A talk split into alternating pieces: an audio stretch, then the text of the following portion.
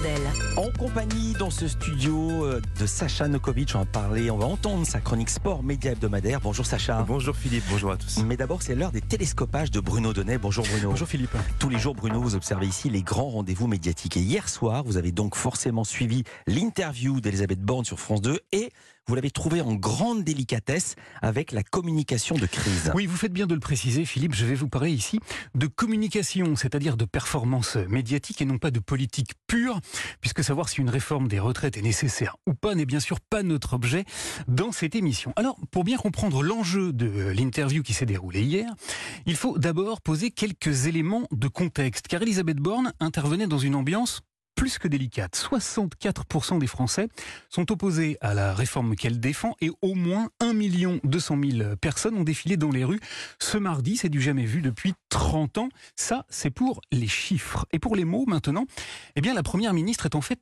prise en étau, coincée entre deux références, deux symboles assez lourds à porter. Le premier, c'est Fabien Roussel du Parti communiste qui lui a étiqueté sur le front il y a trois jours. Et j'en appelle encore une fois au président de la République, à Margaret Thatcher ne vous comportez pas comme euh, à Margaret Thatcher. Qu'est-ce que à Elisabeth Borne. À Elisabeth Borne. Non mais vous voyez un, petit peu le lapsus. Je, je, pense que quand je pense à elle, je pense à Margaret Thatcher.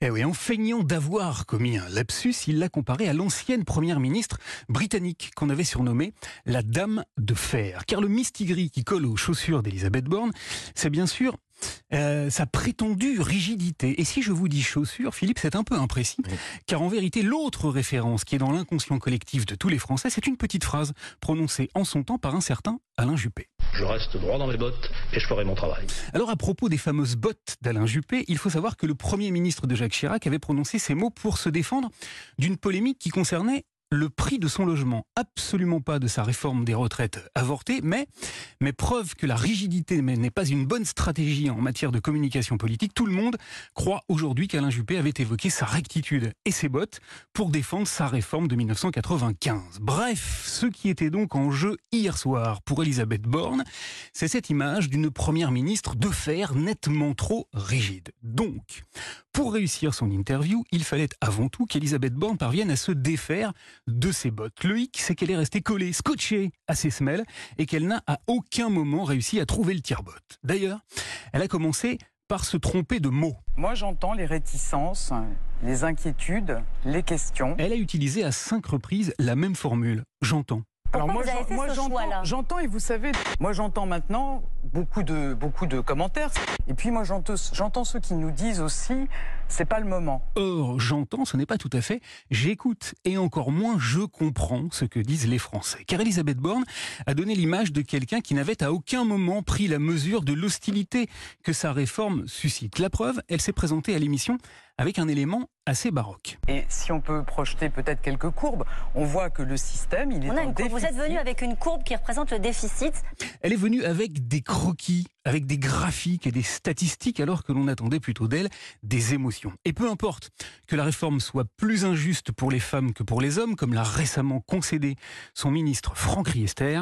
On demande aux Français de passer progressivement de 62 ans à 64 ans. Les femmes aussi. Les femmes aussi, c'est comme ça et pas autrement, pas négociable, un point et puis c'est tout.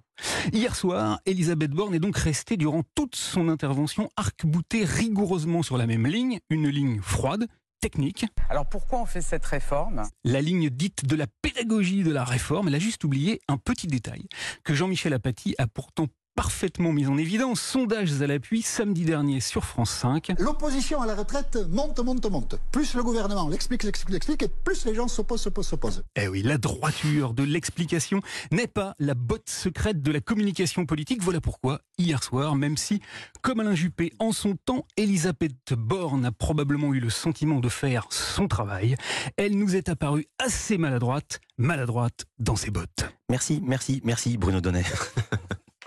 9h, 11h. Europe 1, Culture